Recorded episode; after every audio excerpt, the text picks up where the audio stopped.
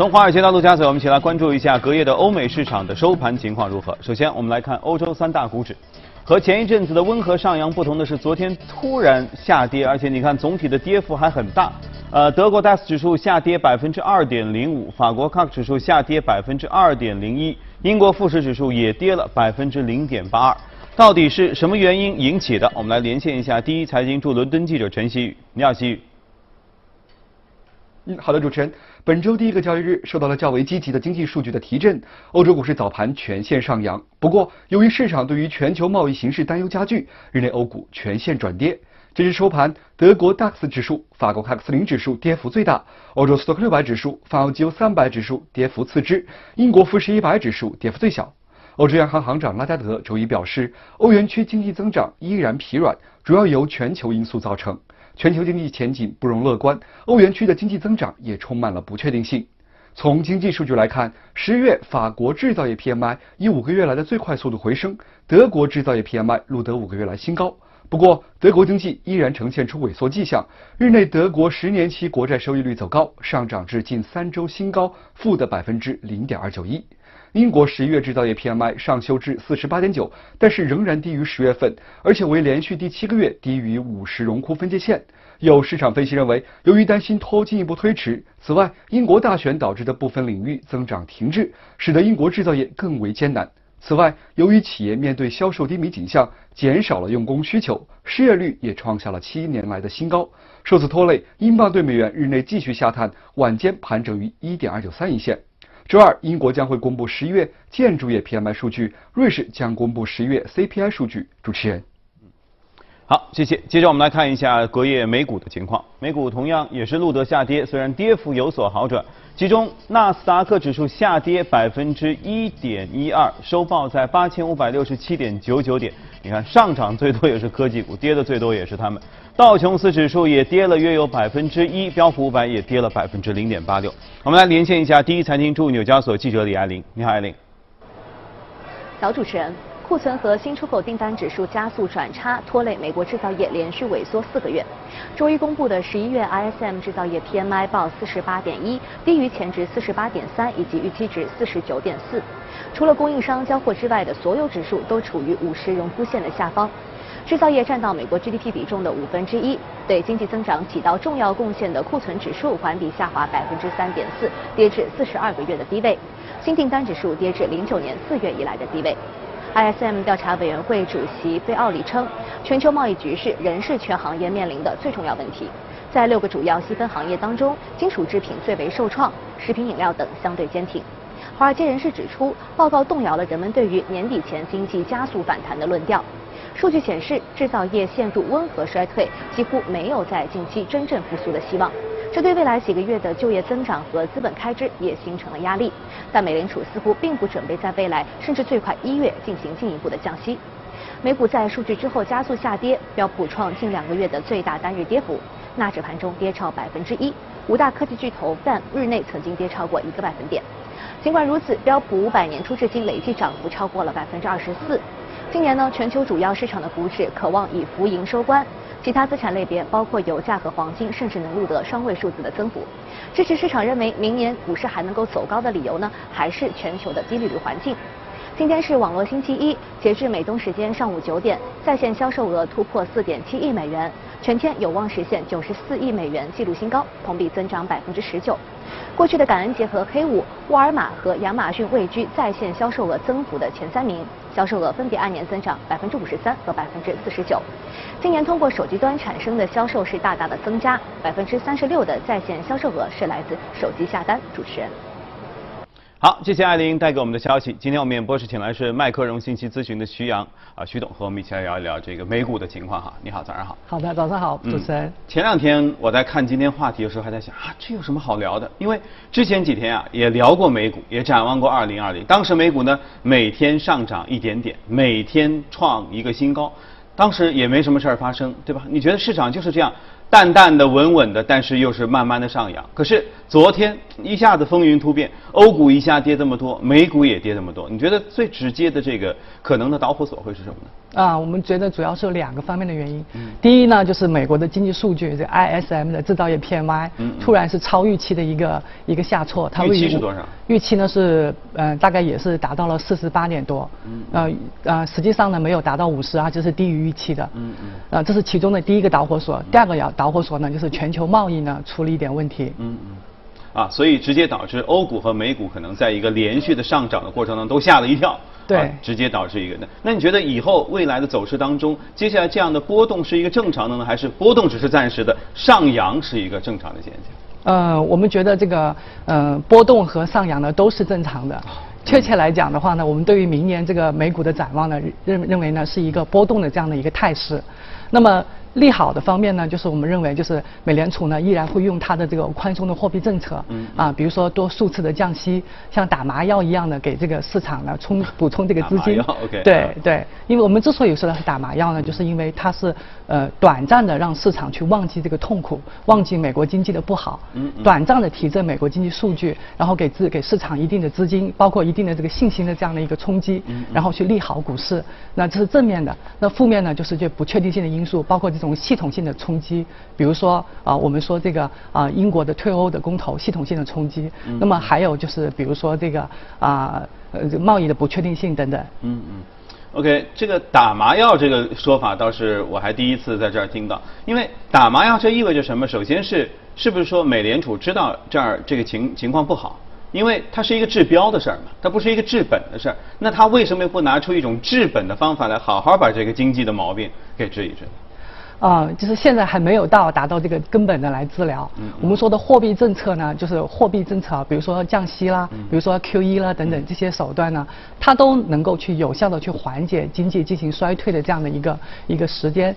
它的目的呢，美联储其实也非常的清晰，帮它赢取更多的时间来应对经济未来可能出现的衰退，甚至于出现经济危机的可能。它会充分的利用这个时间来做好准备，来产生相对的这样的应对的措施。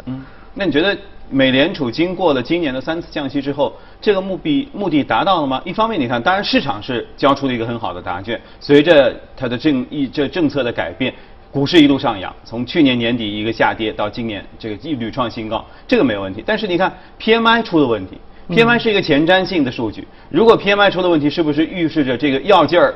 麻药劲儿已经不行了呢。是的，我们常说这个麻药呢，它能一时的，就是让市场产生一种麻木的一种效果，就是忘记这个痛苦所在。但是它不能够从根本上去解决问题。随着这个药效不断的这样的一个散发，以及呢，就是用药的过多啊，不断的去产生这种用药的效果，然后呢，这种耐药性呢就会减弱。对，并且市场呢，甚至于就会唾弃这种所谓的用药的这种方式。嗯。所以从这个角度来讲的话呢，我们认为明年美联储会继续运用降息的手段。嗯。我们保守的估。估计的话，明年上半年美美国的经济增速可能会达到零点百分之零点五的这样的一个增速，而非农就业每个月的单月新增可能达到五万个。所以在这样的一个前提的预测之下呢，啊，我们认为明年美国的这个美联储可能会采取降息的次数达到四次。这么多？对，甚至于就是第一次降息的到来呢，就是在一月二十九号。嗯，OK，那你是？这个你说的最保守，是我们这个根于跟说美明年的呃美联储降息预测当中，可能是最激进的一位。因为之前我记得另外两位嘉宾都说到是预计是明年的下半年之后可能有一次或两次，但是首先是上半年都没有。照您这儿说一月份就要降。所以昨天的制造业 PMI、ISM 的制造业 PMI 就已经提前报警了。您刚刚也提到了 ISM 制造业 PMI，它是绝对的一个领头羊的一个数据，所以它就预示了三次连续降息之后呢，美国的经济也许没有达到预期的效果，所以需要更多的刺激，更多的利好。OK，好，就是药劲儿不够，要下猛药的意思哈。对。那您觉得美国经济目前看来总体的问题会出在哪儿呢？美国经济的问题啊，出在哪里啊？嗯，核心的问题呢，就是第一个就是这个啊，全球一体化的红利已经淡去了。全球经济化的一体化、一体化的这个红利已经淡去了，暂时没有找到一个很好的办法来解决这个问题，这是一个最根本的一个原因。那么其次呢，就是它的一个债务问题。我们说这个债务问题啊，过于的这个庞大，因为零八年的这个危机之后呢，实际上呢美联储的这个利率呢是处于一个比较低的位置，它就刺激了大量的企业去发债，那美国就形成了一个庞大的债务体系。那我们这里呢有一组数据，那非金融的这个美美美企的这个债务总额呢，已经从零零八年的三万亿左右，上涨到了五点五万亿，那这个数据是相当惊人的。对对对对，那么实际上呢，就是通过降息呢，它不能够去解决这样的一个债务的问题，也也没有使得就是说好全球的这些国家呢去减少呃增加对美债的购买，它相反呢就是大家对美国的经济呢处于一种相对忧虑的状态，因为他就会担心美国的经济会减速，因此呢去抛售美债，所以这个美债呢也是这庞大的这样的一个数额呢是以其中的一个重要的原因。嗯嗯嗯，还有一个原因呢就是你其实已经讲到了，美股每天上涨一点点，创了历史的新高。而且呢，是一段很长的历史的，哎，暗示二十年以来的一场一场慢牛。对。啊，所以呢，这里有一个很重要的问题，美股的泡沫的问题。一旦这个美股泡沫的话，我们都知道，就说其实美股在这个美国的这个呃这个经济当中发挥了一个非常重要的作用。嗯。如果美股泡沫泡沫破裂的话，那就会导致这个经济受到很大的一个拖累。嗯。所以呢，这就是以上的美国存在的实质性的问题。嗯。当然，我相信这样的问题，其实无论是说总统特朗普，亦或美联储，或者美国，其实各界。都不愿意看到这样的情况，尤其是破裂的问题急剧的出现。所以你说，美联储会采取一些可能明知是麻药，不是治本的，但是依然会愿意不停的推出这样政策的原因。对，他会为自己获得更多的时间，他会有充分的时间去准备好。如果经济出现了衰退怎么办？如果经济出现了危机怎么办？然后他，充分的利用这种啊时间呢来做相应的对策。嗯嗯，OK，所以不要。呃，一头热的认为，呃，美股现在特别好，其实叫隐忧还一直都在哈，隐患一直都在。那么，按照这样的情况下，你们如何来预测明年的总体的美股的走势呢？呃，相对来讲的话，我们不是特别的悲观，因为我刚刚讲了，我其实是一个相对的一个比较温和的鸽派，说的相对比较激进一点的鸽派。对，因为我目前的美国的这个利率呢，还是处于一个相对的一个高位，相对的高位，它有依然有很大的一个降息的空间。那么在利率降到降无可降之前呢，它依然有数次的降息的这样的一个空间。另外呢，它还有一个很重要的一个筹码，就是 QE 定量宽松。所以其实我们对美股呢，并不是非常的悲观。但是另外的这样的。一些系统性的一些冲击，比如说英国的退欧公投啊，挥避险的情绪啊，挥之不去啊，这些都会拖累这个美股，包括美国自身的这个经济的根本的这些原因，它会制约这个美股的这个增长。所以我们对美国的股票、美股明年的看法呢，它是一个波动的态势，嗯，波动的态势，向上和向下呢都有各自的因素因素在驱动，嗯嗯，但总体上呃就是方向还不明确。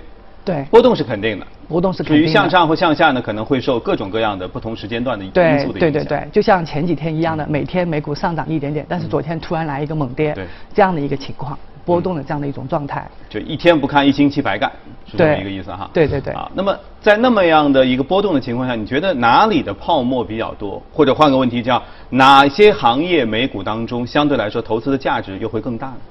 嗯，我们更看好的呢是那些啊，明年上涨呢不会是估值方面的提高，可能更多的是这种复苏板块的节奏的这些板块。嗯，比如说，对对对，复苏这种题材的板块，比如说这个五 G 方面呢已经开始应用了，在未来大规模的应用之下呢，五 G 的这个换机潮呢会来临。嗯，因此我们更好的从底部去复苏的这些半导体啊、啊硬件板块啊，这些是我们所看好的。嗯，也就是说，这个五 G 潮流不光是在中国会迎来换机潮，其实全世界都会，因为这个五 G 是一个全球化的一个过程。对对对对对。嗯嗯，所以美股相关的五 G，那么还是科技股吗？半导体。对，是科技股。OK，所以这些方面其实依然，但科技股今年是涨得最多的一个板块，这当中泡沫不应该是最多的吗？嗯嗯嗯，挤一挤，然后再涨一涨。所以它是一个震荡的一个走势，嗯，就相对来讲的话，我们还是更好的看清它中间的这种硬件呐，包括这个五 G 相关的题材的这种换机潮的这种题材的板块。嗯，但是这其中可能面临的震荡也是最大的一个板块之一，是吧？对对对，因为它涨得太多了嘛。嗯，OK，所以如果关注美股的话，可能明年美股尤其是科技股的这个上上下下，说不定会有 A 股的走势的感觉，是吧？对。那么哪一些是不看好的？嗯。不看好的就是已经是涨得比较多的，嗯，相形之下的话，我们认为市场呢存在一个巨大的一个不确定性，这个不确定性呢会带来很多的担忧，所以就是保守一点的，就是相对于就是这种，嗯。保守一点的板块是我们比较看好的，相对就是激进一点的、偏激进一点的板块呢，是我们相对不是特别乐观的。那基建方面呢？因为你看，呃，特朗普一直在说要基建，但是由于没钱，所以总总体上基本上没怎么搞啊，墙也只是修了一点。那么对于基建来说，它会不会在明年这个要面临选举的时候，再次在基建方面给进行一下放水啊？啊、这个我就很难讲了，嗯这个就很难讲了，因为在他这个上任初期，他新官上任三把火的这个情况之下，他都没有能力去大幅的去推动这个基建，嗯而且我们现在都也去到美国的现场，你会看到很多的那个基建都是非常陈旧的，啊都没有办法去更新。对就说其实这个问题呢是一个老老掉牙的一个问题，就是一直没有得到去解决的问题，嗯所以我们对基建的板块并不是非常的乐观。也就是说这是个硬骨头，其实很难啃。对，很难啃。嗯，OK，好，那么再回到这个美元指数哈，你看昨天美元指数产生了一些波动，然后呢，欧洲经济也不景气，本本来说人家这是个跷跷板，说欧洲强了，那美元就能弱一些，那现在欧洲也弱，美元指数也弱，那以后接下来会怎么走呢？嗯，其实呢，我们说这个欧洲弱呢，我们说这个欧洲弱呢，其实是有一个前提的它是要和预期的一个比较。那么最近开出来的数据呢，比如说我们说这个昨昨天的这个德国啊法国呀、嗯。一系列的这个欧洲的制造业的 PMI，嗯。它其实都是在五十的下方，但是它均好于预期。那么市场其实更多的是跟预期的比较，嗯。所以呢，依然呢它是一个停滞、没有去增长的一个状态，但是它却好于预期，所以这种情况下呢，对于欧元是受益的。嗯嗯。那么同时，昨天的这个美国的 ISM 的制造业的 PMI 呢，它是呃在五十的下方，嗯同时是弱于市场的预期。嗯。所以这美国和欧洲的经济数据相比较的话，似乎美国呃欧洲还占了优势。嗯嗯，啊所以这种情况下的话呢，对于美元是不利的，对嗯欧元呢相反是非常有利的。OK，那么总体上从二零二零年来看，你觉得全球是处于一个避险情绪过程当中呢，还是处于一个扩张的投资的情绪当中？呃，我们用这个经合组织的这个论调来进行一个判断。嗯那么经合组织呢，它其实是下调了去明年的这个全球经济增速的。嗯同时，我们也中通过我们的模型也显示，美国经济的增速呢也是下调的。嗯所以从这种情况来讲的话，依然是一种避险的一种格调。嗯，那么在避险情绪下，是不是今年保持呃受市场关注的类似像黄金啊、呃日元啊等等这样的避险品种，依然是可以去好好关注一下？对对对对，嗯嗯，黄金呢是我们挑选出来的明星品种，同时包括这个白银，就是整个贵金属的系列嗯。对，另外的避险的品种包括这个债券啦、固收啦，啊，包括这个啊刚刚讲到的这个日元，还包括这个瑞士法郎嗯，都是可能受益的。OK 啊，也就是归终于这样一个挥之不去的一个避险情绪。嗯，也就是说，虽然我们要对呃新的一年充满了各种期待，但是也别期待太高，嗯 还是先要做好避险的打算。对对对对对，因为刚刚讲到了避险情绪的主基调是挥之不去的。嗯，OK，、啊好，谢谢徐阳总今天早间和我们一起的分享，谢谢。